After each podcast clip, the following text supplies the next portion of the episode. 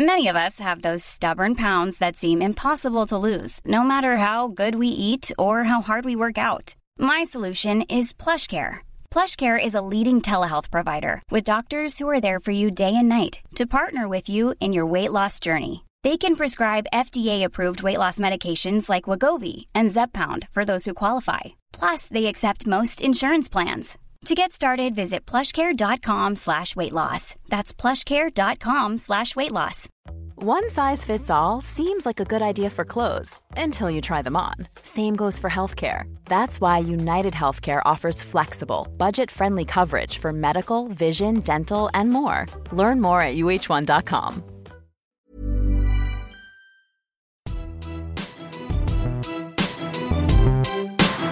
grain of rice, a, a grain of rice is going to tip the scale. Just remember that, lad. There's a small bit of a needle there. Now, come on. Mayo, you've got to get Andy Moran into the game. Our mission was to show that we're no longer the whipping boys of Munster. Hi, folks. How you all doing in lockdown land out there? Uh, we're hoping uh, week on week we're we're surviving away, all of us, and uh, we're keeping you going there for the bones of an hour some days um, with the old podcast here from the Irish Examiner. So today's guest, Sir Larry, is there in the background with his sound muted but ready to bounce in at any stage from Tipperary land. Uh, Mark has joined us this week. We've given TJ the week off. And our special guest this week uh, is needs no great introduction, only to call him the great Dr. Con. Uh, Dr. Con Murphy. Con, how are you in these difficult times for the nation? Finding it hard enough, Dalo. Um, so I retired on the 20th of December from general practice, um, reached the age of 70. Uh, and suddenly I found myself missing my patients and then cocooning. Uh, and I was looking forward to staying with the teams, doing the training and that, but I haven't that either. So I feel a bit lost. My patients were transferred to my son Colum. Some of them have suggested that I knew this was coming, but that's. As normal, Dr. Con, your timing is impeccable. yeah, so I'm getting on with it. I'd love to have the matches back. You're not you're not a man con that strikes me maybe that would be an avid gardener. No, no, who who keeps the garden tidy, Con? Oh, we bring in a fellow for that.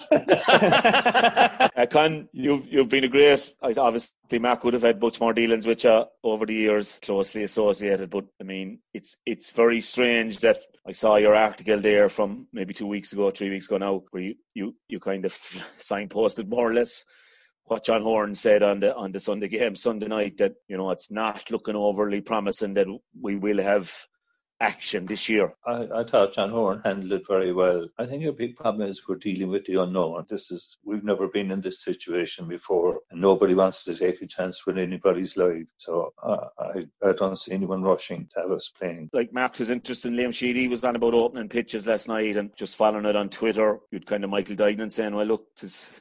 Maybe nice, and Colm Collins said the same. Actually, Colm the Clare football manager, but Michael looking at it now, I suppose from his county board hat, as chairman said, like look, it's hard on volunteers to be policing Yeah. social distancing and all that, you know, Yeah. on a regular basis. All GA people, I suppose, managers or players actually want to get out there and they want to get back on the field. And so we've always put our own lives at risk every time we go out in the GA field. But it, it, the call here is a medical call ultimately, and it's the medical medics uh, of this country will decide what's the best thing for our players because you know even though all players want to get back on the field, the most important thing is health and safety. And uh, you know, as John Horan said, if it was one person, is one person too many.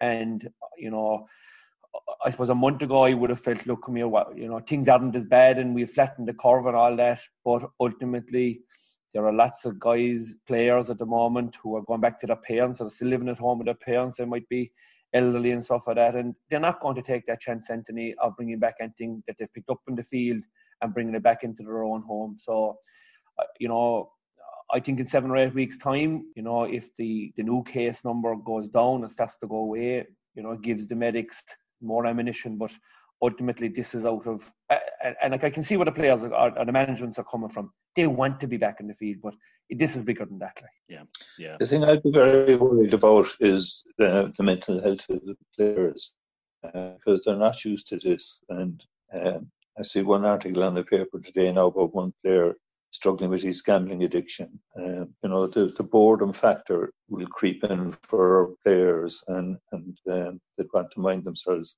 know that there are people there to talk to if they're in trouble. That's the thing, Con. I think you know even the GPA could have a huge role to play in the next yeah. few months. They often you know get a bit of stick in. You know, I suppose maybe at times it's justified, but I think Jesus to be there for lads who we know. Like I mean, you've you've commented on Con as well. Maybe that one of the things you'd like to see change, maybe in in in, in your time and uh, what you've witnessed over over forty more, more years will be the amount of time now that's going into senior intercounty. Like it's just, it's all consuming, isn't it? Absolutely, I, I, I can't get over it. I mean, when I started off in '76, the training we did was minimal. We didn't really train for the league. We got together a few weeks before the championship. The championship was knocked out, so you could be gone after the first game. Um, so fellas were, you know, we're not consumed by it then but we're all about professional in nature and you know the amount of time they give it.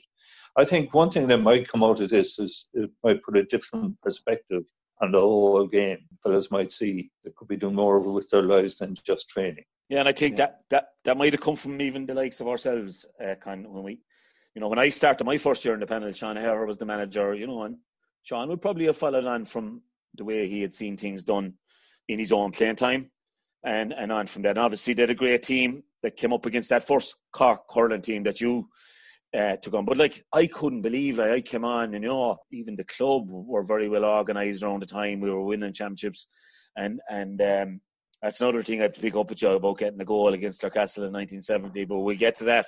um, but but I but I couldn't believe really that um, that we were let back to the club like for maybe six weeks before we played Waterford. We'd been not, we know we didn't qualify for anything in the league, and we were just lobbed back to the club uh, for six weeks. And that wasn't too bad for our lads. And I was very young at the time. I, I was only a sub against Waterford in the championship, but like for some clubs, like I knew their preparation wouldn't be hectic, you know, as they weren't playing senior and that. And I suppose maybe like Saluknan and maybe even Linganer when he came, like he sort of there was none of that going back to your clubs for a set amount of time, and maybe that's where the likes of the Clares and the Offaly's and maybe you know counties got a chance to make a breakthrough because their preparation wasn't going like if the if all things stay the same. Let me say to two good Corkmen now and a tip band as well. Listening, uh, that it still would be Cork tip and Kilkenny winning all the All Irelands. Now they still win the majority of them, but you know we we had to try and shake it up or or we wouldn't compete. You're dead right there. I mean, when, when I started from 76 to 86, we won five All Irelands. We competed in eight, right? Why was that? You had an awful lot of players in Cork uh, who were playing with their clubs and came together for the county. No one was killing themselves. I mean, the, there was no such thing as gym work that time. You know, so we were lucky to have an awful lot of natural players what changed over the years, I would say you were one of the teams that started it, and which was totally fair. You brought the level of fitness to a higher level and started changing the goalposts for everyone. Do you think that's a fair comment? I would say that, Con. Yeah, I, I especially I suppose when it went on then to we we were still big day chokers. I would say, and you know, not to be talking on about Clare now, but yeah, look, Nan brought that to a completely mad level altogether. You know, uh, in terms of running up hills and um, you know, we would have always felt we could hurl like to. You see, as you but you said, like the Cork Senior Championship, I suppose early in those months, would say April, May's of those years, was savage competition compared to the Clare Senior Hurling Championship. Yes, and and and you'd a big pick as well. So you'd a big pick of fellas who were playing well, and that gave us the advantage. I, I, I, read your article yesterday, and I agree with nearly all of what you said. Um, but the advantage we had at that time was the strong club structure that led into the championship. Con, it all started for you as a mascot in '56. As I pointed out, then I'm back where I started.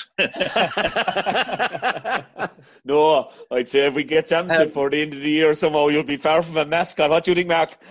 oh, he's, he's a something to be like when Con Con um, Con I suppose we call him by Doctor Con or um, the Doc or the sixth selector, really, like you know. So I, I think he's moved on from the mascot Dale to the sixth selector, and I think all through his career, every select, hurling or football always knew kind of the sixth selector. Would you accept that allegation, Con? And for the last few years now, my son Cullum is the real doctor with the team, and I'm with him. And Aidan Keller, uh, another pal of mine, does the football.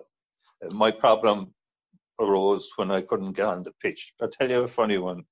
We were above in Croke Park three or four years ago, and I had to call the mobile stretcher for Kieran Joyce. He, he did his cruciate, uh, and I had to get up on it to come off the pitch. and as we were passing the Hogan stand, somebody roared out, did, did I call the ambulance for myself? I knew uh, I knew then it was time to get out.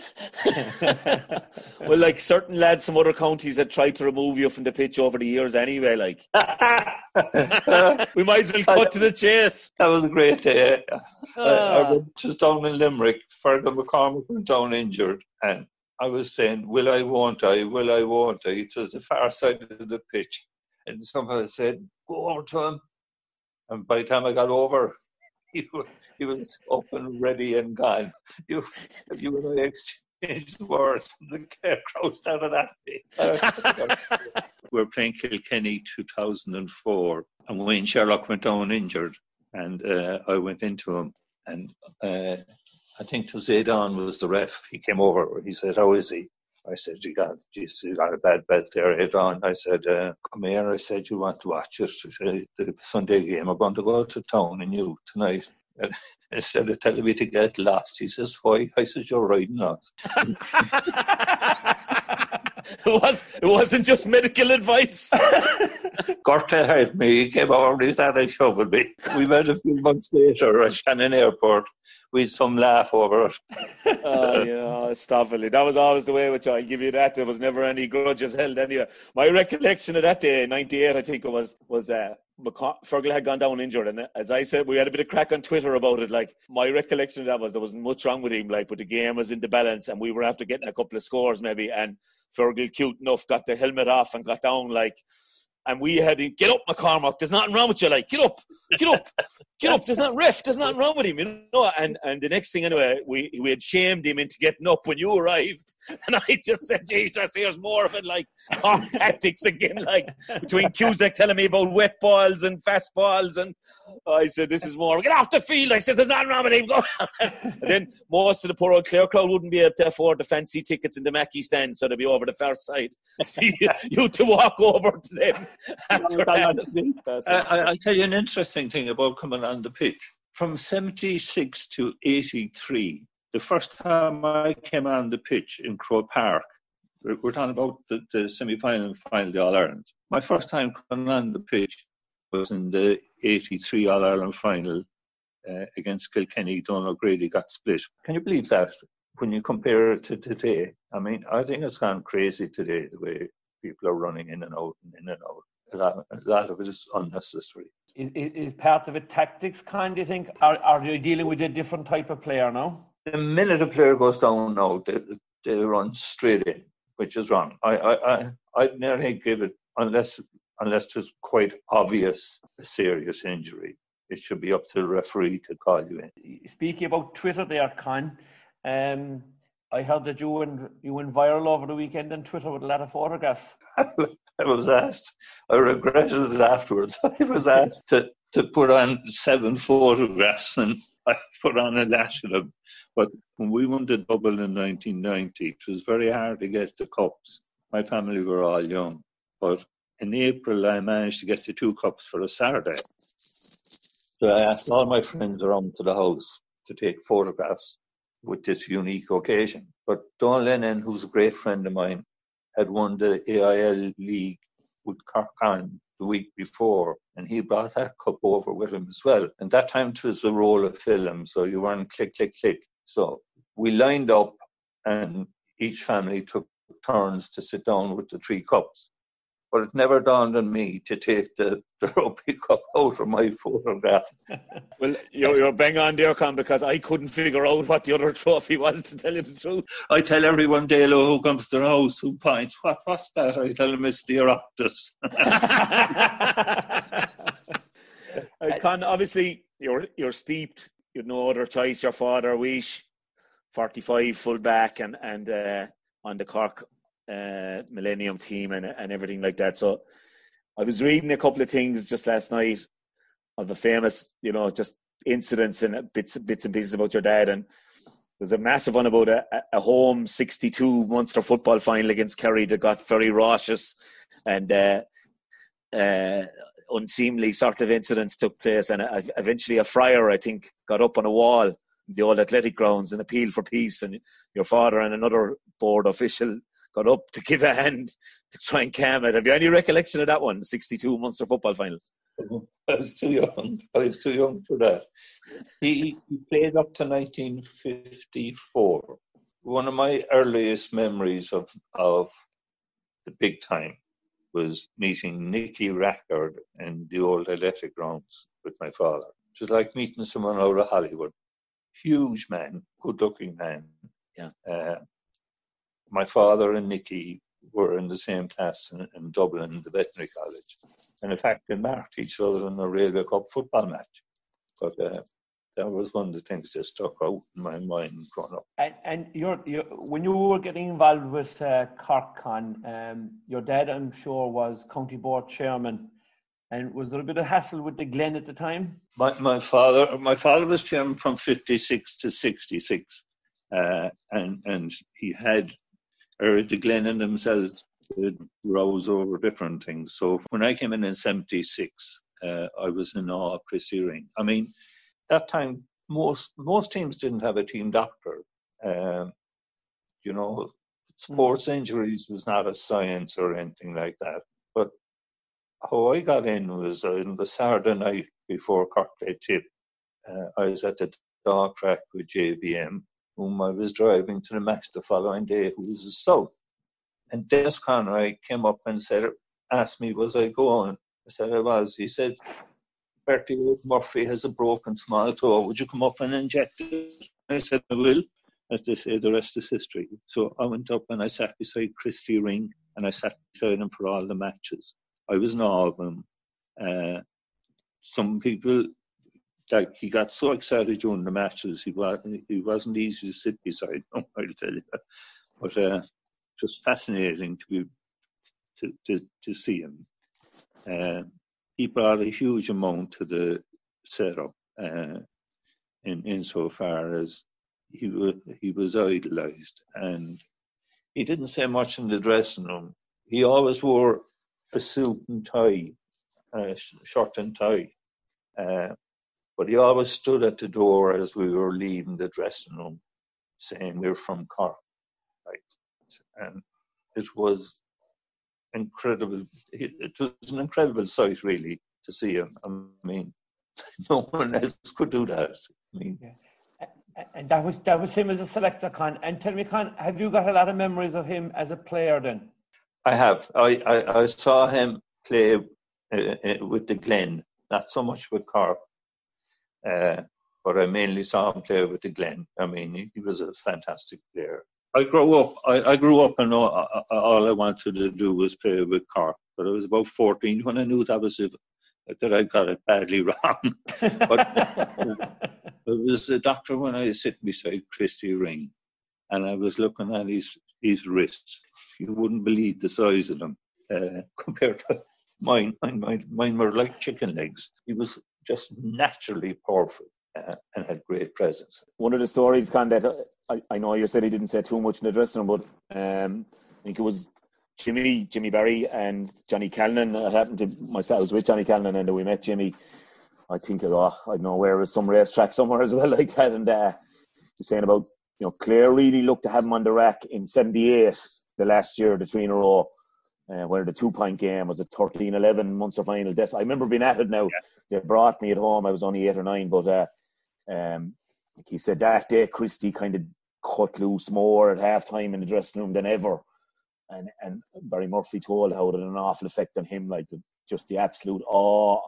But he wouldn't say much. But that day, he sensed maybe this could be D Day for Clare to make a break and, and, and cut loose that extra bit. And that's what probably got him over the line, he felt on the day.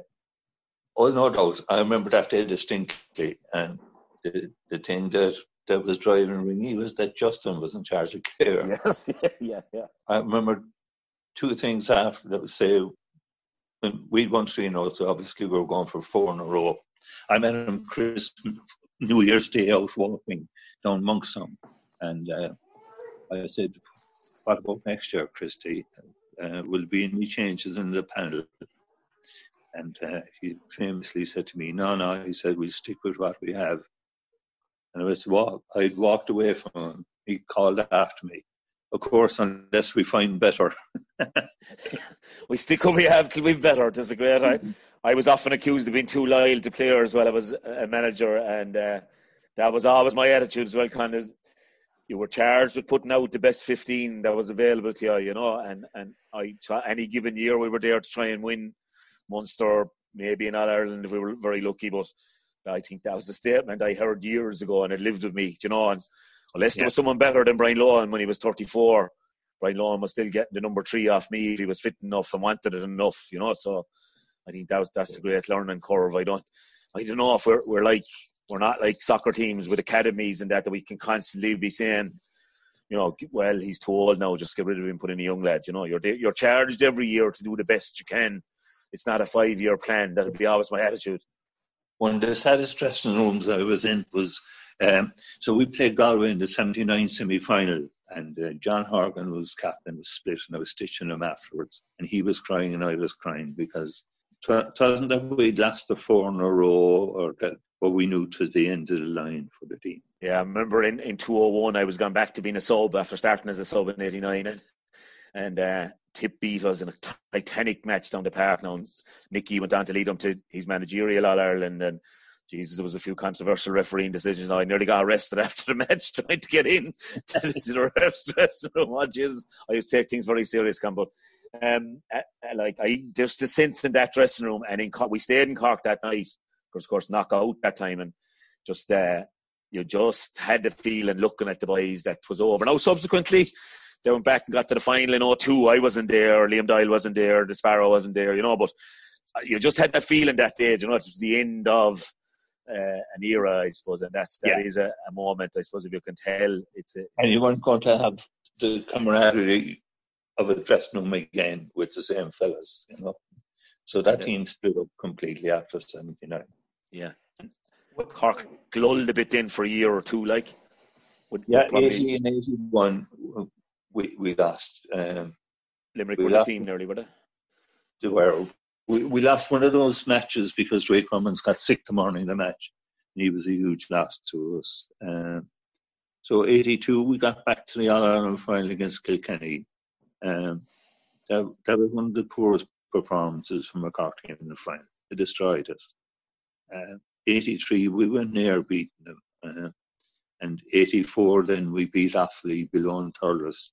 Uh, as a concept, the All Ireland final in yeah. Thurles didn't work. And we were, uh, why, why, is that, kind? I, I, would, I would, I was going to ask you about that. Was that, was that not special, or you know, going back to Thurles uh, century? Yeah. yeah. it's special. It's special for the, the Munster final. That's traditional, but I mean, the Ireland, Ireland final is Croke Park, full stop. It, it didn't work right out anyway in '84 in Thurles. We're lucky to win it because uh, it was our third final in a row. But as a, an occasion, it didn't click. Yeah, well, that's, that's spoken like uh, spoken like a true Corkman there. The occasion didn't click, but you still won the All Ireland. Like, well, football had obviously have played a massive role for you as well, Cork. Suppose uh, with Con with, with Cork? Like obviously your father was a well, football man, really. Like, and and, I, and my club has always been UCC football, whom I'm still involved with. Tell me about Lees, Con, just before we move on to UCC. What what year did Lees fold up? They folded up the year I went to college, which is a pure coincidence. They, they were a very old club back in the old days, but in 1952 my father reformed them, uh, and what they were, they were they were a club for people coming into Cork to work. That time you couldn't get home uh, easily. Um, people worked a six day week. The farm in 52 and the won the senior county in 55. At that stage, my father was full forward. Uh, the midfield was the Roscommon midfield. And the forward was from Tip. It was a team of blow-in. They had no locality, no no community spirit. They were just a bunch of fellas and it just petered out eventually.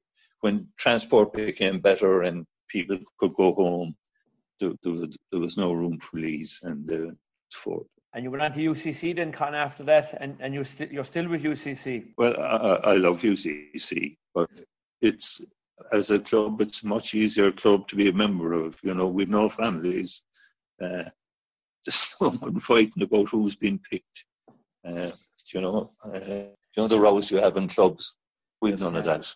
Yeah. Was there a famous time you you'd be very friendly with Moss Keane in the day, and Billy Billy Morgan, I think, was in charge of a team. Does a a great story once upon a time where Billy, I think, asked you to get Moss to speak to the to the Sigerson team. Is that right? Because I got Billy to coach the, the the college team over ten years ago, and he said to me, "I want a celebrity to speak to the team at twelve o'clock in the River Lee to wish them well." I came back now for you you owe me this. So Wednesday at 12 o'clock, very difficult to get anyone. So I rang Moss Keane. He gave me a great answer. He said, you remember, we were at the same time in college. Can you imagine someone coming in from the 1920 team to speak to it? he wasn't having any of it. I was making my way over to Billy and the team, and I said, "Oh God, I get my head blown off here now because I've no one." I got out a blank piece of paper and I go, for the attention of Billy Morgan, Dear Billy, sorry I can't be with you today. I played with UCC, Kerry, Munster, the Lions, but the highlight of my life was UCC. Best of luck, Moss Keane.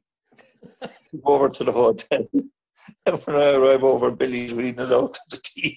On surgery paper, like. a few weeks later, we're up in Dublin, we meet Moss and Billy's thanking Moss for the letter, and Moss does nobody's name. Brilliant. Moss was a great guy. I texted him after Tyrone beat Kerry in 2008, and I said, uh, I just said two words, very disappointing. And he immediately texted me back, there's only one S in disappointing. uh, yeah, those, those, those Kerry football rub fellas. I'd be good friends with Mick Galwey now. Similar type of character, like you know, you you couldn't get the last word, like you know. But uh, the one thing kind of always struck me is like like the welcome for other players, even though you're you're just so associated with Cork. I mean, even I I remember I tell you, you know, you probably don't remember my first time meeting meeting you. I was sent down. I think it was 1991. I was out with a back injury, lower back, the usual thing, sciatica or whatever it was, anyway. And uh, I, I, I was breaking the county board anyhow with uh, physio fees. And that time, of course, they'd throw you up on a table and put some machine on you with a, an electric current going across your arse and stuff like, you know. And go again, we'll see you next week, and you can't train. So eventually, anyway, I think someone said to Lingain, or maybe it was Gerard said, Gerard, I might have been with him same year. We sent him down to Con Murphy there. He says he's he's the man. He's been through all this. So the great Paddy Casey, who was everything in the Clare County Board, from treasurer to PRO to underage secretary drove me down anyway. Yeah. You threw me up on the table anyway, made me do a few stretches, and I think it was a Monday afternoon. And uh, you said, when are you training again, Anthony? And I said, well, there's, there's training tomorrow night, Con, but I, I haven't trained like in five weeks, you know. So you said, you might have a few problems with this later on in life, but my advice just to go away training tomorrow night. I think I was the sub in the league match on Sunday, so I'll tell you there was a lot of it. Like is is you know what? And I didn't since have a hip operation, Con Murphy. I'd give back five hip operations for what we won. You're talking about operations, Anthony. Say in my first 10 years with Cork, 76 to 86, we had one cartilage operation. No, that wasn't down to me. That's just all we had. I mean, when I see the injuries today, it's it's frightening. On five All Irelands and one operation. Amazing, isn't it? That's absolutely amazing. But you did another famous cartilage. Uh, well, you got it organised. Con uh, our fellow guest here might be able to elaborate on, on how it happened. Yeah, I never forget it. I suppose we're playing in the county quarter final against Newtownshandrum with him McKilly. I don't know if you remember it, Con, on a Saturday evening above in above in Kilworth. Um, I rang you on the way home, fairly distressed, all right. And it was um, August bank holiday weekend, so I think everybody was gone on holidays. You were down in Kerry at the time, Con. Um, I was down to Dunloe. You were out down in the morning, and I remember saying to you, if we don't get this done straight away, you won't play in the All Ireland final. And all my orthopedic pals were missing, but I eventually found them, Mr. Michael Murphy in Tralee. Fair play to him. He operated in the following morning, didn't he? That's correct on the ball. But it was the longest wait.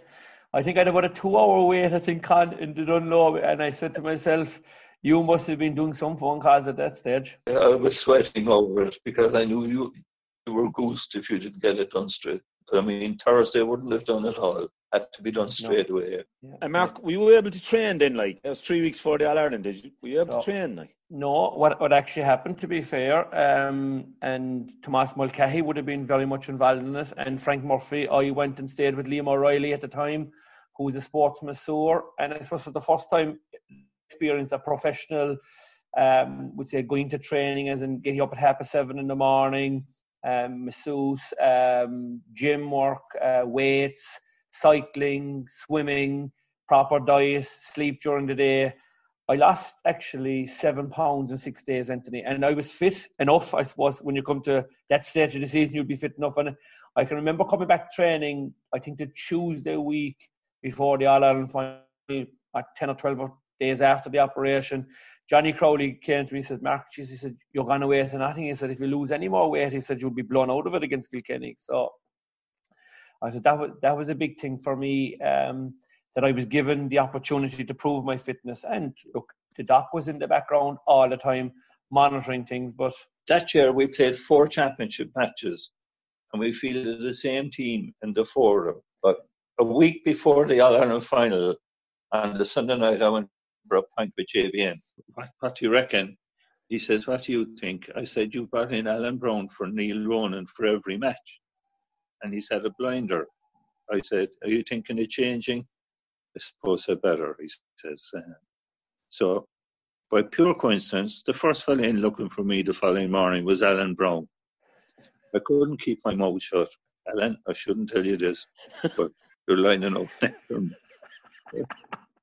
So I got on the park that night, gather around the circle. JB calls out the, t- the team, no Alan Browne. wake up to JB. Hi, afternoon. He says, I'm superstitious. He says, why would I change? what kind of a reception did you get from Alan Browne? Uh, he nearly killed me. But, but I remember we're, we're, we're up. Another funny thing happened at the 99 final.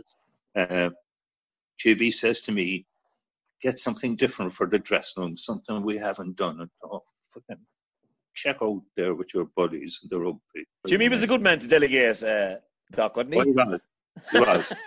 so he's, he said to me, get me something. So Donal said, do you know the way he throw the jerseys? Like Kitman puts in his hand, pulls out a jersey. Donal told me in that, get someone to present the jerseys to the players at half an hour before the game. Jimmy called each fellow up individually to present him with his jersey and everyone clapped. And by the time he finished, everyone was crying. It was the most emotional scene you ever saw. Yeah. he says to me, What do you reckon? I said, We're either fucking geniuses. I said, Or oh, we're going to be glad for this. the, the, res- the result on those things decide everything, doesn't it? It's yeah.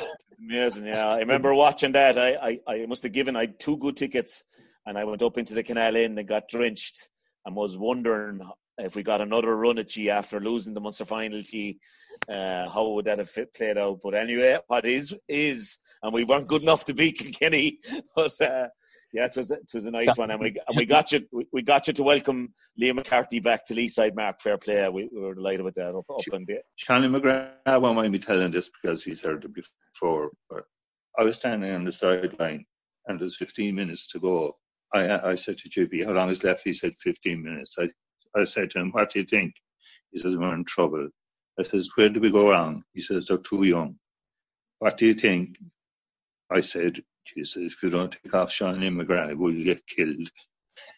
Sure, he popped up the next three points. there you go. Con, you you mentioned Donal Lenihan there. Uh, can you? I, I know you're a long, long time. You're very, very friendly with Don. How how did that friendship strike up, uh, Con? The makings of me with all those fellows was the Western Star. Right. It was a pub. I live across the road from it. Um, when I went to college, there was a thing called a band uh, rugby and soccer were out. So the UCC football club and hurling club used to drink in the star, but I used. But I eventually got the football club into the star. So every weekend and every so often, I used to be in there and I used to meet the rugby fellows. That's how I became friendly with the rugby fellows. It happened I was a doctor then as well. So I started treating a lot and looking after them. And that's how the friendship built through the Western Star. And Don, he'd be an avid hurling and football fan, wouldn't he? He'd be a huge Cork supporter in Jay. He goes to all our matches. Can we'd often meet him the, ex- the examiner on a Monday morning. He'd, he'd, he'd have as much chat about the GAA matches over the weekend as he would about the rugby matches. Yeah. And Con, I, I have to ask you, as the as the neutral man here um, between the two Corkmen, um, the strikes. Now we have one of the six signatures to the proclamation of the first one here on the line, Mr. Landers. I think it was an East Cork strike, really. Do you like you, from East Cork?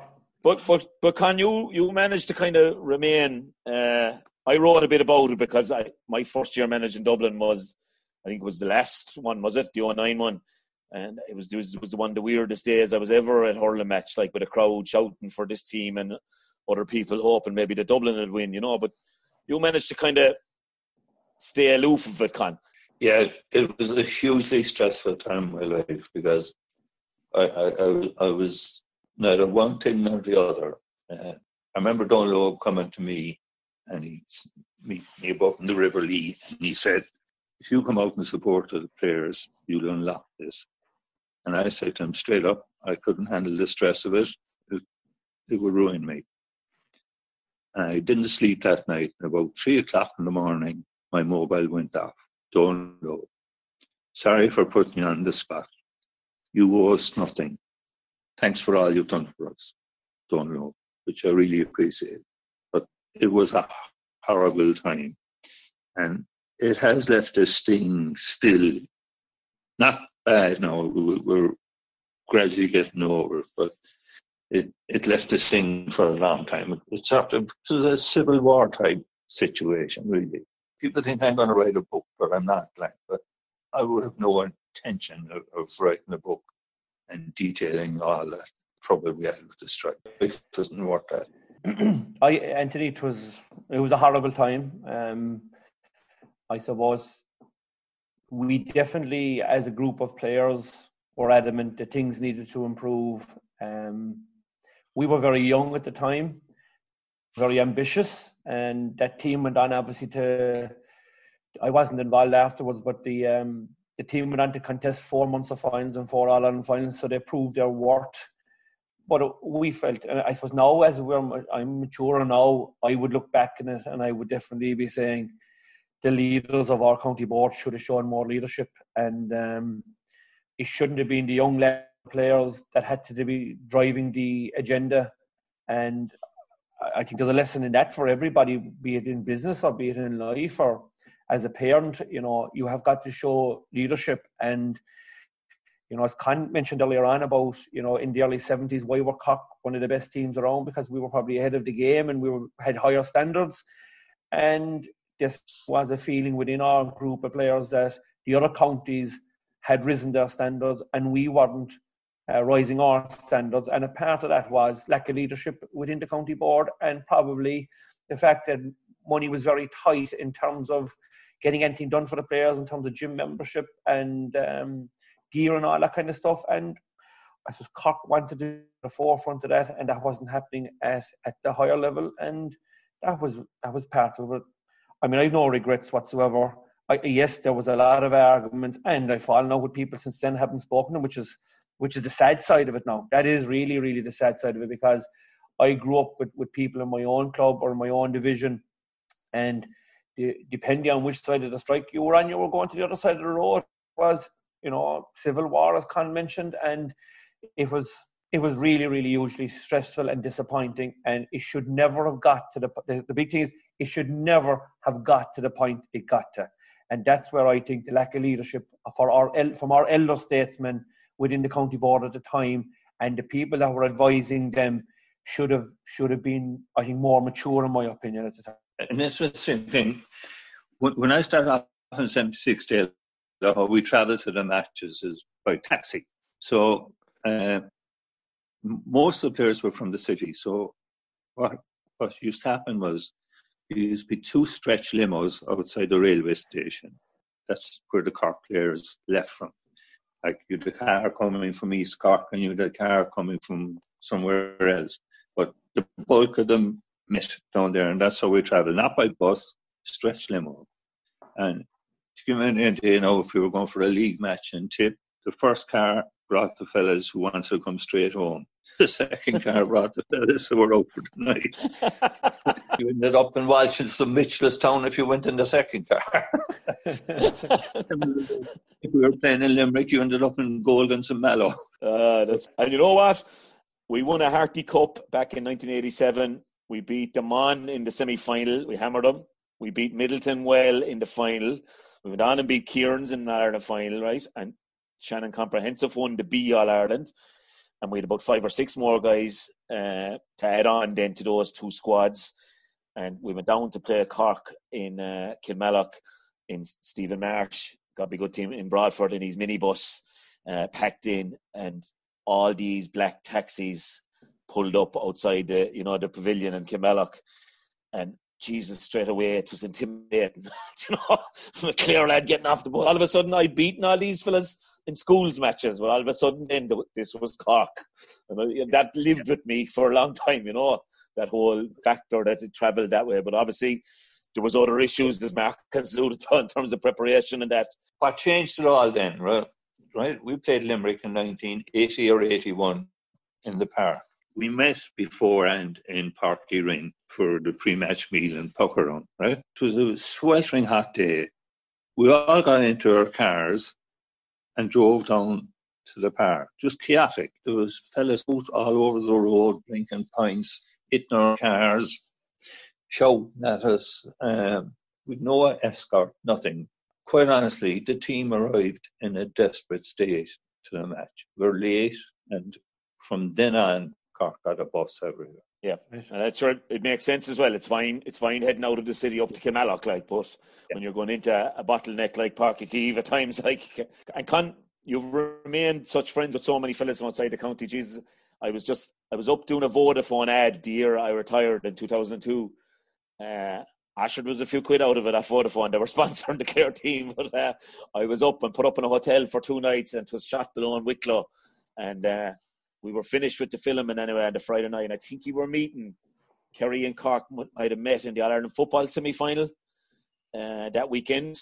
In, in, in, the year Armagh beat Kerry in the final, and myself and a buddy of mine from from the village, Gary Power, uh, we just said we'd meet up for a few pints anyway Friday night, and I think you were outside Doheny and Nesbitt's lovely warm Friday evening, I think it was, with uh, the great John O'Keefe and the great Gerard Power and you took us into our, your company for the for the evening not the whole night now we were out the whole night but jesus the, the stories and and the crack and the bond we were up for the aussie rules actually that's okay. what we're doing i remember I remember telling you the story. Do you remember the day in Thurles that you came out and you nearly blew me and JB into the stand?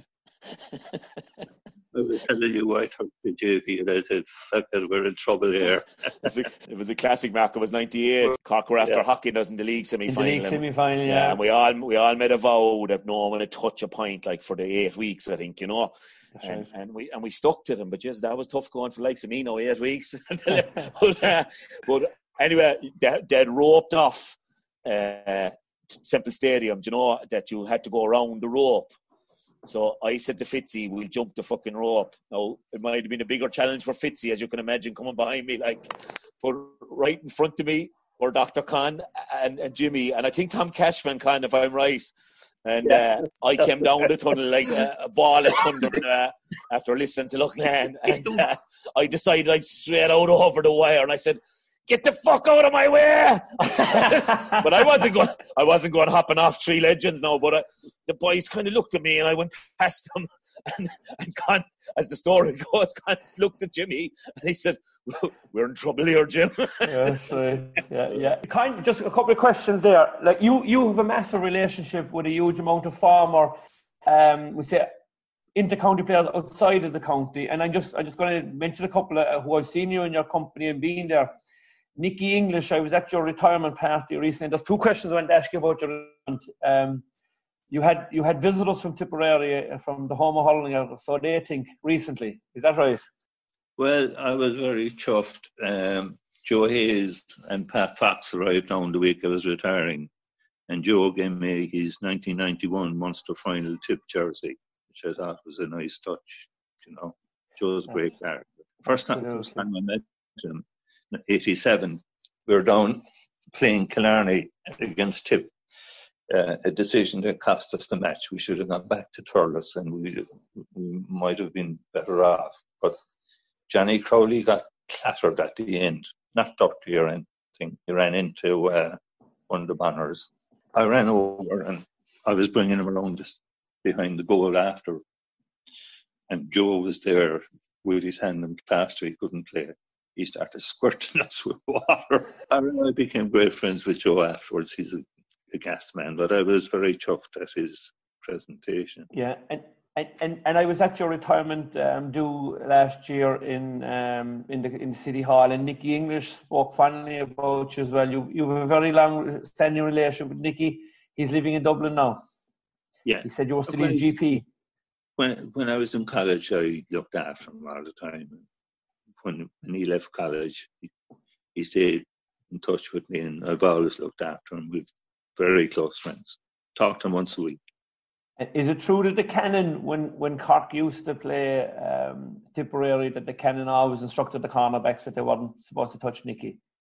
Not true at all, no. But Nicky, Nicky and the Canon were very close. Nicky um, got to Canon to marry him actually. And and Con, one person that, that I I've um, on the medical side when you were doctor, obviously there was one man um, that was there by your side, and he really gets is, is Kid Cronin. For the people like there'd be a lot of people from Cork now um, would have heard of the Kid Cronin. You would have walked beside him for years. He, he was was he the first masseur Cork ever had? He was. I loved Kid. He was oh, the players were mad about him. He was such a nice man. Uh, I often roomed with him, um, and I wake up in the morning, you'd think there was an atom bomb after going off. Smoke everywhere. He smoked for Ireland, but he was great fun.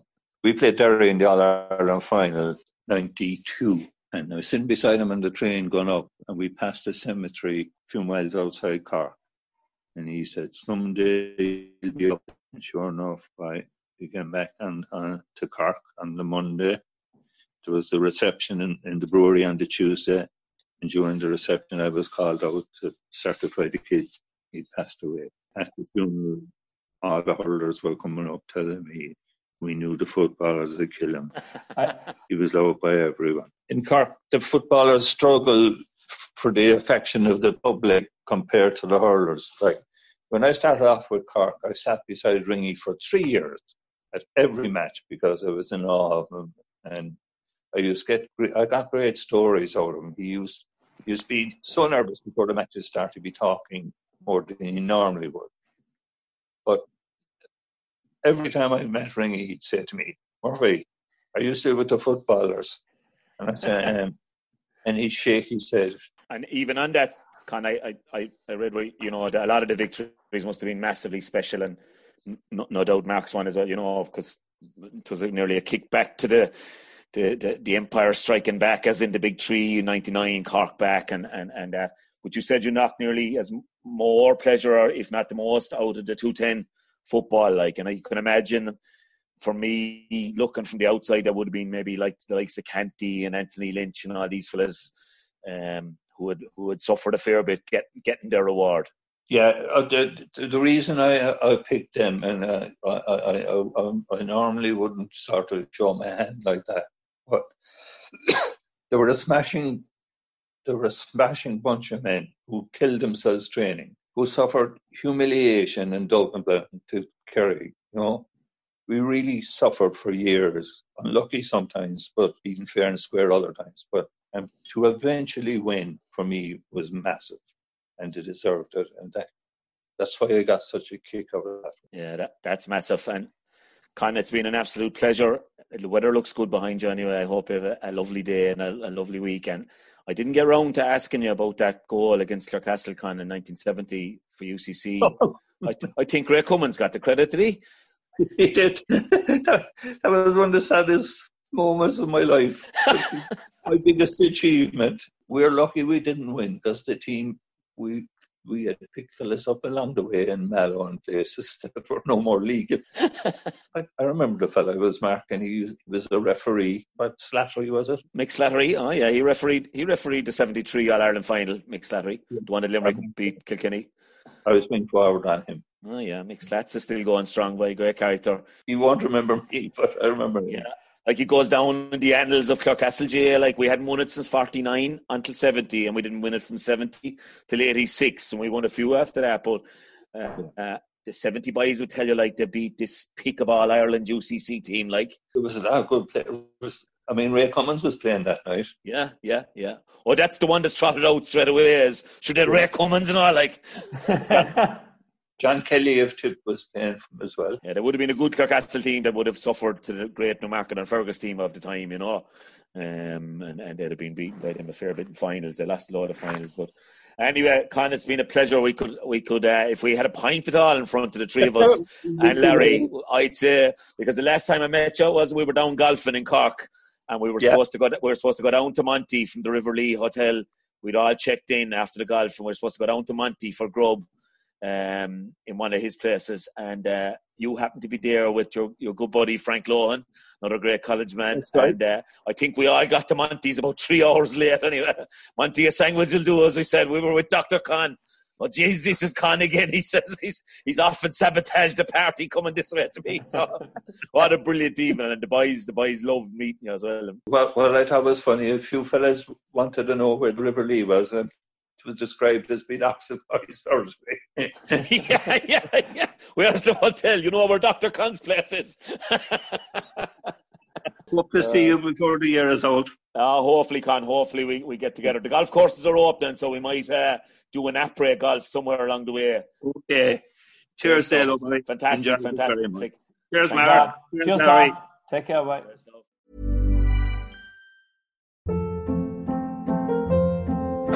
Hold up. What was that? Boring. No flavor. That was as bad as those leftovers you ate all week. Keke Palmer here, and it's time to say hello to something fresh and guilt-free. Hello Fresh. Jazz up dinner with pecan-crusted chicken or garlic butter shrimp scampi. Now that's music to my mouth. Hello Fresh. Let's get this dinner party started. Discover all the delicious possibilities at hellofresh.com.